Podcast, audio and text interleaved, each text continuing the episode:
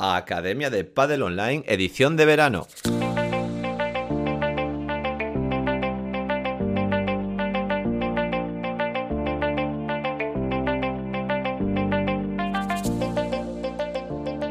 Hola a todos y todas, soy Jaime Barral y os doy la bienvenida una semana más a la Academia de Padel Online, el programa de podcast para entrenadores y gestores de Padel.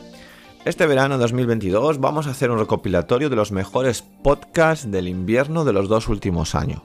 Hoy os voy a dejar con uno que os ha gustado mucho, porque sé, lo sé porque tiene varios miles de escuchas y también la verdad es que es uno de mis preferidos.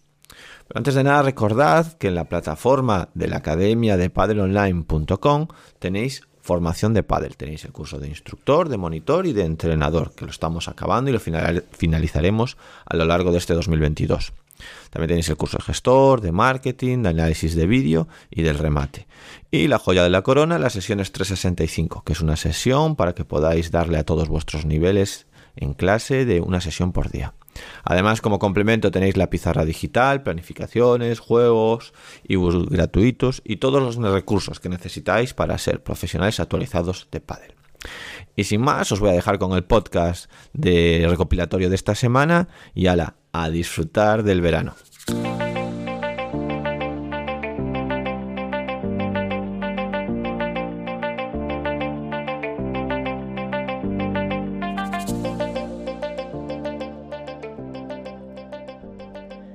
Esta semana en la sección de técnica vamos a ver el revés, vamos a daros unos consejillos de revés, vamos a ver tips que nos pueden ayudar a cuando nuestros alumnos se estancan y no son capaces de pasar al siguiente peldaño. Y bueno, ya os acordáis, si os acordáis en cuando hicimos el de derecha, que os había comentado que habíamos hecho un curso presencial, una charla presencial y que entre todos los monitores pusimos en común tips y ayudas para consejos para los golpes. Bueno, pues seguimos con esa sección y os voy contando más cosillas. Bueno, típicos problemas que nos encontramos con el revés, el revés de fondo, el que no es ni paredes, eh, simplemente bota la pelota, estoy en el fondo y juego un revés. Bueno, una cosa que nos pasa mucho es que los alumnos se escapan de derecha, es decir, no quieren golpear de revés. Y bueno, esto es un problema, entre comillas, problema. ¿Por qué? A ver, ya visteis en un, podcast anterior, el, segundo podcast creo, tercer podcast, que estuvimos hablando de la lateralidad. Y es, bueno, repasadlo si queréis, pero lo que venía a decir ahí en ese podcast es que la lateralidad es una cosa eh, complicada, compleja. Eh, podemos ser jugadores que nos vaya mejor jugar de derecha, jugadores que nos vaya mejor de jugar de revés, por nuestra coordinación. ¿Y por qué digo por nuestra coordinación? porque siempre hay una tendencia a creer que se juega mejor de derecha, porque es cierto que biomecánicamente es un golpe que obviamente va a tener más potencia, a nadie se le ocurriría decir que el remate de derecha eh, va, a ser más, va a ser menos potente que el remate de revés, es decir, yo si cojo una pelota que viene de globo intento hacer un revés, pues me va a costar muchísimo más darle potencia que de derecha. Pero no se discute la potencia, ¿vale? Ya sabemos que biomecánicamente la derecha puede generar pues mayor velocidad en la pelota. Lo que sí se discute es que, que yo voy a ser más coordinado de un lado que del otro. Porque pensad que en el fondo raramente voy a jugar a velocidades máximas. Todo el trabajo, toda la intensidad va a ser submáxima. Que sé, igual salgo de pared con un remate o una bajada muy potente. Pero en general no voy a poder golpear con la máxima fuerza, ¿no? Entonces, va a estar, va a ser más importante la coordinación.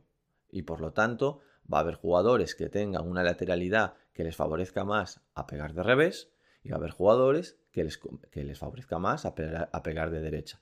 Por el ojo, por la coordinación del giro, por la coordinación del impulso de las piernas, bueno, por varios factores.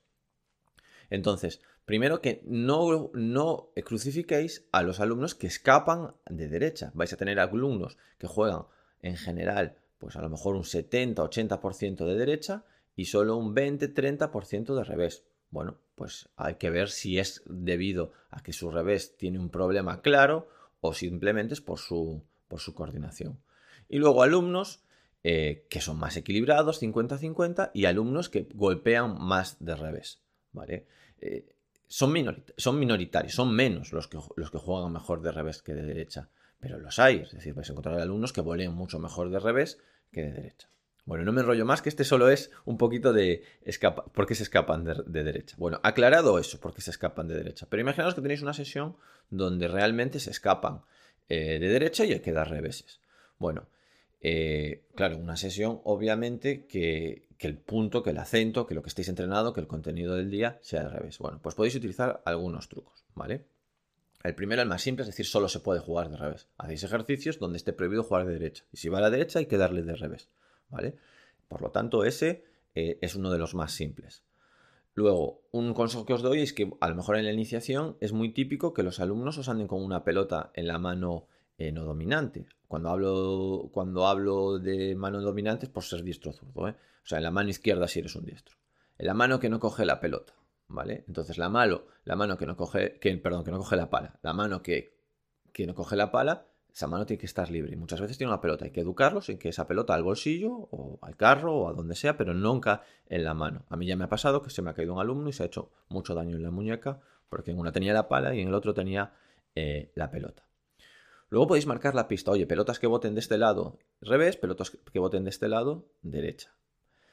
Podéis también eh, prepararlos ya con la posición, es decir, estos ya son medidas más drásticas. En vez de la posición de espera, podéis orientar la posición de espera hacia el revés, es decir, que ya la tengan un poco hacia el revés, o podéis ponerlos en la posición de preparado, ya, posición de preparado de revés y juegas ahí. Siempre esperas en posición de preparado, porque quiero que juegues reveses, ¿vale? Y eso es... Venga, vamos con otro. Bueno, posición de espera. Bueno, muy típico es, y ya unido con lo anterior, es la posición vaquera. ¿no? ¿Cuál es la posición vaquera? Pues es eh, las dos manos hacia abajo eh, y la mano con la pala y al lado del bolsillo. Y la otra por el otro lado. Entonces, ¿qué predispone eso? Hacer manos bajas de derecha. Y complica mucho hacer el revés. Entonces, tenemos que tener una posición de espera, ya que estamos en el fondo de mano baja, no de mano alta, Mano alta más tendencia hacia la red, que vamos a coger pelotas más por encima de la cintura. De fondo vamos normalmente a coger pelotas de cintura para abajo, mano baja y central, ¿vale? Que esté, que esté delante del cuerpo.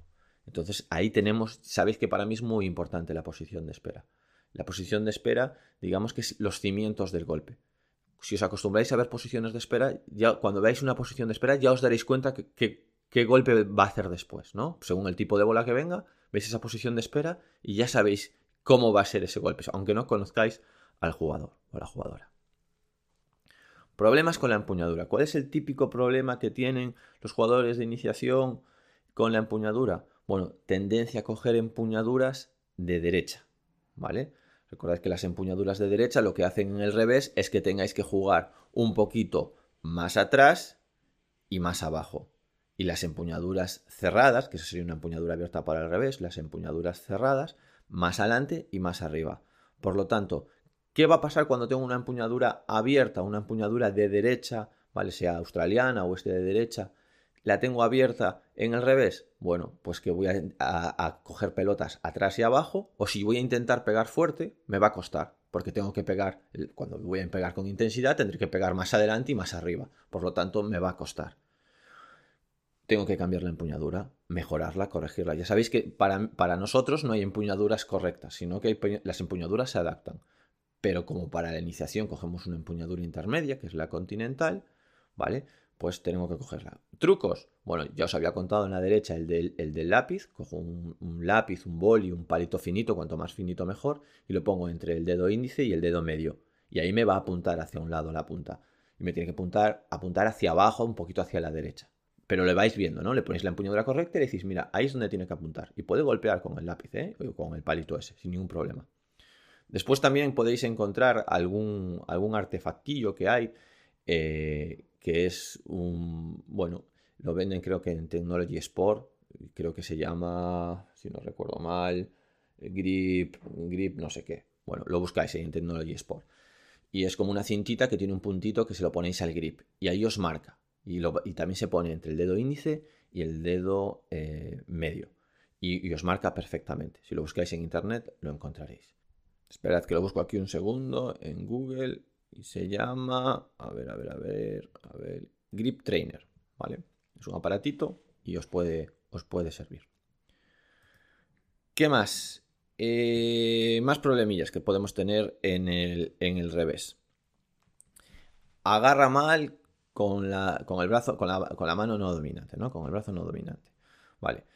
¿Cómo tiene que agarrar? Primero, ¿eh? tiene que agarrar por el, por el cuello de la pala, o sea, por la, Y que hace la pala, tiene que agarrar más abajo. Bueno, ambos son válidos. Es decir, lo normal que nosotros explicamos en la Academia de Padel Online es que es, una, es un expositor la mano, ¿no? Como si fuese un expositor de una tienda de, de, palas. Ponéis ahí el expositor, la agarráis con una sola mano. Lo importante es que esa mano sea capaz de agarrar la pala. Si soltáis la mano pala, es decir, si sois diestros la mano derecha, pues que quede eh, agarrada. Y eso es importante, ¿vale? Nada de agarrar por la cabeza, nada de agarrar por un lado, sino que quede agarrada. Luego se puede agarrar más hacia arriba, hacia la parte alta de, ya más hacia la pala, o se puede agarrar más hacia el grip, ¿vale? No tiene mucha importancia. Pensad que lo importante es que la posición de espera estéis preparados con esa mano agarrando como pegaríais un revés. Eso es un truco. Es decir, sois tenéis un jugador, una jugadora que pega revés a dos manos. Posición de espera agarrando a dos manos. Con esa mano agarrando la empuñadura. Tenéis a un jugador que, bueno, juega liftadito de revés, que suele tener esa, porque los de liftadito de revés suelen tener la, la mano no dominante un poquito más abajo, más cerquita del grip. Bueno, pues ahí. Tenéis un jugador que corta mucho, que agarra bastante más arriba, pues ahí, ¿vale? Pero que en la posición de espera ya esté con esa, con esa mano no dominante agarrando de esa manera, para que cuando se vaya en lineal a la, a la preparación, ya esté con la mano ahí, ¿vale? Más cosillas. Preparación muy corta, ¿vale? Si en la derecha es muy habitual tener una preparación muy, muy, muy grande, en el revés es muy habitual tener la preparación corta, ¿vale? Dar así un golpecito como de ping-pong, posición abierta y dar un golpecito como, como de ping-pong. Si tenéis la, que algún jugador que, os es como en la derecha, que prepara muy grande, la lleva muy atrás o así, pues hacéis el típico de poner la pelota debajo de la axila. Pero si no, eh, lo que tenéis que hacer es que haga un golpe grande. Y normalmente les cuesta mucho entender llevar la pala atrás, porque, a ver, el brazo mucho no puede ir hacia atrás. Lo que tienen que aprender es a girar, a apuntar con el hombro derecho, darle un poquito la espalda a la pelota, girar y pegarle a la pelota. Entonces, trucos. Bueno, que cojan y que toquen con la pala en la pared de fondo. Toco con la pala en la pared de fondo y hago el golpeo. ¿Vale? Toco con la pala en la pared de fondo, es decir, llevo bien la pala atrás, me giro hacia atrás, hago golpeo. Otro, apunto hombro derecho y luego apunto bien o incluso apunto con la espalda. Otro, me pongo pegado a la valla lateral, ¿vale? Y intento tocar en la preparación, pegado con la espalda a la valla lateral o al, cristal lateral, y con la preparación intento tocar también el cristal, ¿vale? Me llevará a llevar mucho la pala atrás y a girarme un poquito. Son un poco eh, eh, apretamos un poquito más en eso, me enrollo hacia atrás, ¿por qué? Porque bueno, porque le cuesta y para que lo vaya pillando. Impacto pala para arriba, ¿vale?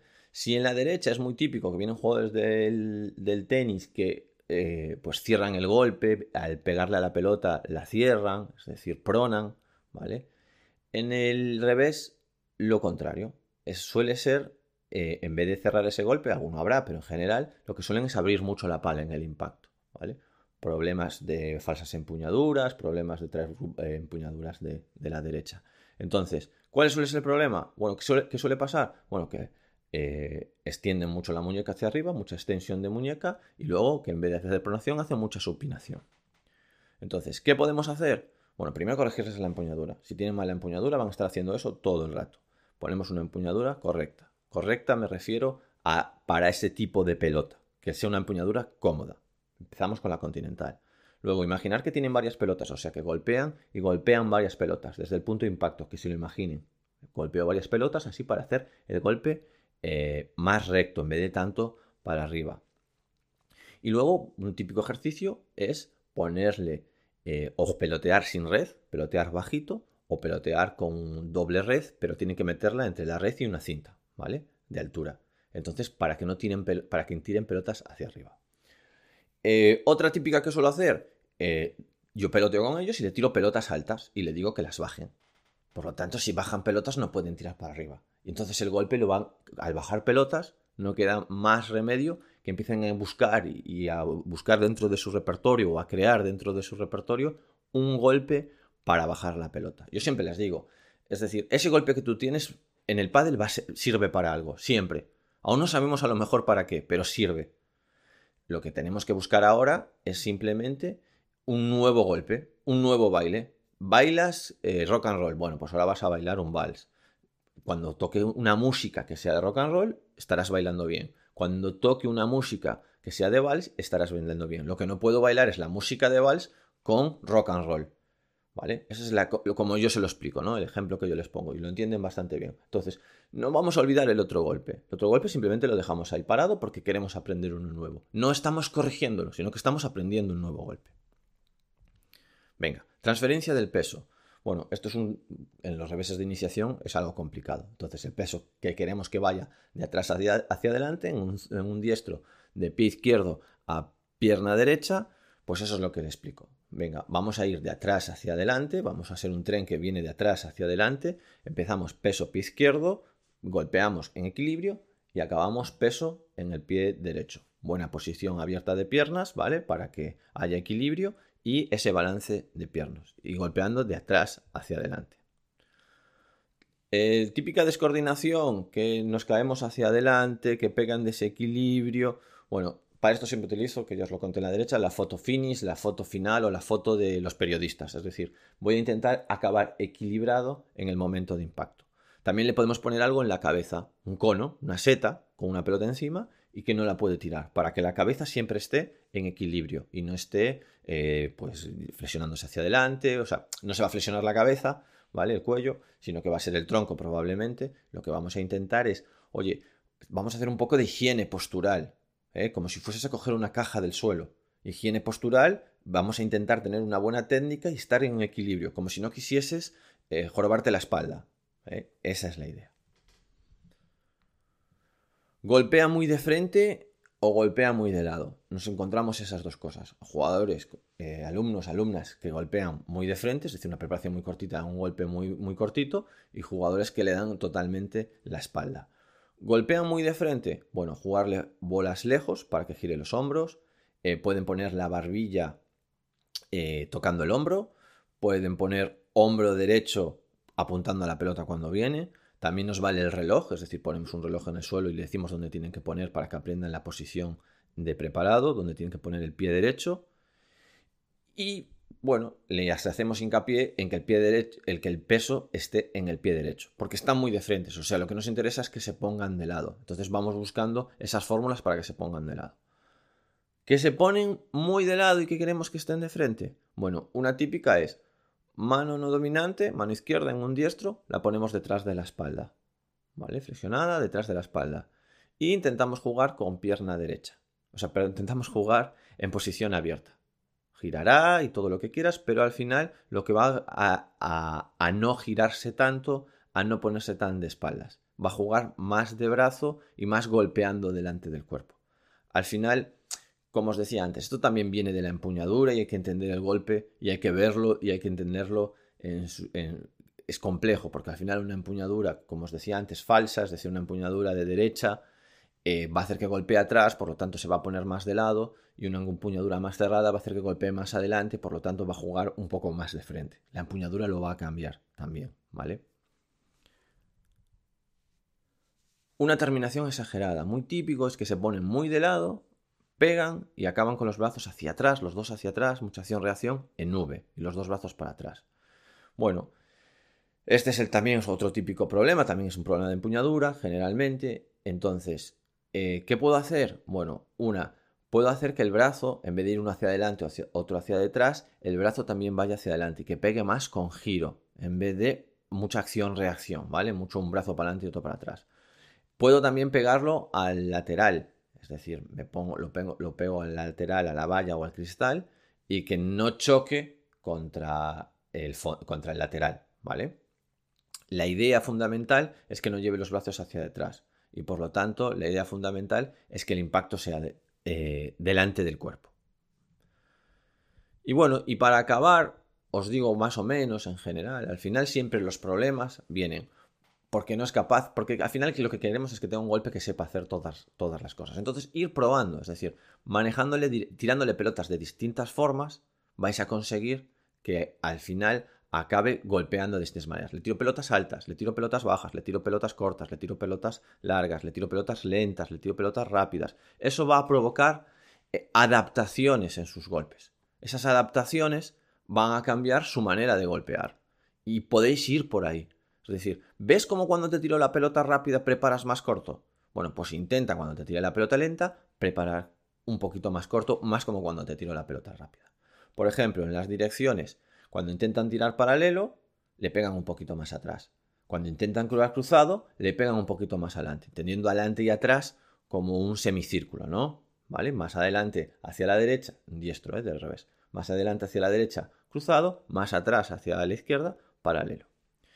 La altura, eh, cuando intentan tirar alto, abren más la pala, eh, preparan más abajo, acaban más arriba. Cuando intentan bajar la pelota, preparan más arriba, acaban más abajo. Lo que os decía antes, tenéis un problema de que un jugador prepara muy abajo y tira todo globos y tira todo con la pala abierta hacia arriba, pues le tiráis bolas altas y que intente bajarlas. O al revés, tenéis a alguien que siempre prepara muy arriba, corta mucho hacia abajo, pues al revés, que intentáis que tire pelotas altas, le ponéis una red alta o, le decís que os tire globos y hace un golpe de abajo arriba.